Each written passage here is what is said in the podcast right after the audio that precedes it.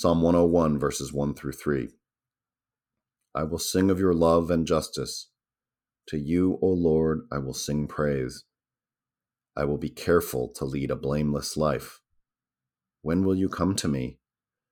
I will walk in my house with blameless heart. I will set before my eyes no vile thing. Isn't this interesting? This line from King David I'll walk in my house with blameless heart. I will set before my eyes no vile thing. You know, we know more of the story, don't we? We know one day when he's walking in his house, looking out the terrace window, and what did he set before his eyes? A naked woman that he, you know, took as his own and then murdered her husband. We talked about this a couple weeks ago. Uh, it's interesting because you know if, if he wrote this before that incident, you realize he, he's a duplicitous man. You know, like he really didn't live this out. It makes me wonder, though, if he wrote this after that incident. You know, he really learned, as we know the story through the prophet Nathan, how badly he had sinned. So maybe he, he's thinking to himself, okay, Lord, I'm going to speak a vow to you now. I promise never to do that again. When I walk through my house, I'm not going to look out that window. I'm not going to fall into that temptation. I'm not going to put that thing in front of my eyes.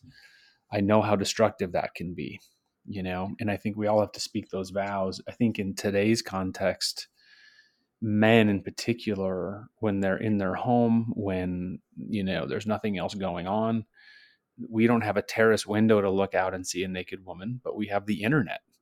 I hear this a lot from the men that I do pastoral counseling with is how easy it is to fall into that temptation. So this might be a good psalm to pray with with men, with all of us, to make these vows. Okay, when I'm in my house, I'm not going to do that because I know the destructiveness of um, a lifestyle like that.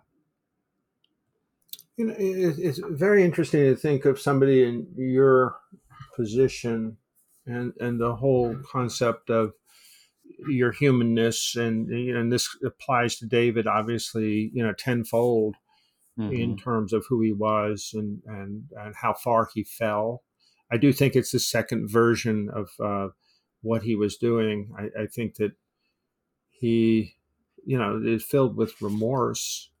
Uh, you know, but he also got along with it. You know, after Nathan mm-hmm. had revealed everything and the child had died, he prayed, mm-hmm. you know, uh, fervently mm-hmm. for the child to live. But at the end of yeah. the day, the child dies, and then he stops praying and he goes about his business. And I think that's where he is mm-hmm. in this Psalm 101. Uh, myself, I mean, I don't know that. I just think it's where mm-hmm. Mm-hmm. he comes down. But anybody in a higher position uh, is very conscious of right and wrong ways of doing things.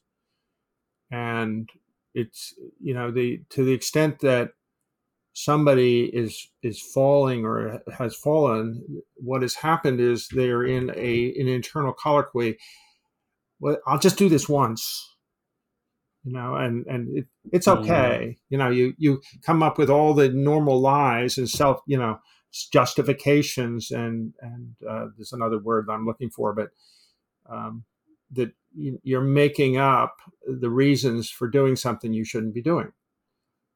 Uh, and the higher the position you hold in life, the more risk you are, you know, the more yeah. there's more risk in that decision. Um, anyway, right. No, very true. I mean, every time I see a pastor or a senator or anybody um, fall, it just really sobers me up and humbles me and brings me to my knees, saying, "Lord, uh, uh, I need you every hour." You know, and it, it might even make I don't know. It might make one of our listeners or more of our listeners uncomfortable to hear me say that. But I, I hope not, because I, like you were just saying, we're all human. Everybody has temptation. I remember once a guy was mentoring me when I was really young in the ministry. I was in my early twenties, this was a guy who was mentoring. He was much older. He had launched many ministries. He was like a tower of, of the faith. And we went on a hike up near West Point, just like a you know man to man conversation hike. And he opened up to me that he struggles with some you know um, sin patterns. And I remember thinking, what him? Really? And you know none of them were outside of his marriage or anything like that um, it wasn't severe things but i was still shocked that this ministry leader had these temptations but um, i'm so glad that he shared that with me. I'm so glad because every human heart is prone to wander every single human heart and so it just keeps us vigilant you know keeps us close to the law of god and the mercy of god I, the one last thing is, is that um, as a young person, I, fell into the trap of thinking the person in your current position, not at Stanwich, but other churches, mm-hmm. uh, yeah. uh, mm-hmm. could not sin. That, that, you know that that was something else, and they never would correct our thinking like you're you're doing right here. You're correcting mm. sin. No, no, no. I'm mm. I'm have the same temptations that King David had.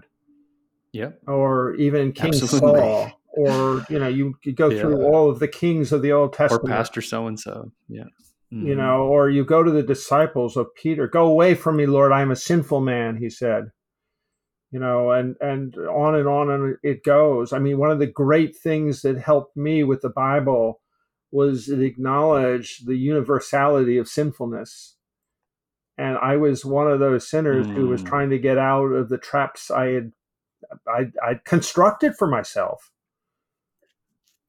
Mm-hmm. So you know, it's it's so important that we all recognize that not not in a, a, way that's fake and phony, but a way that actually genuinely says our mm-hmm. human nature has a propensity to sin, and we have to curb it.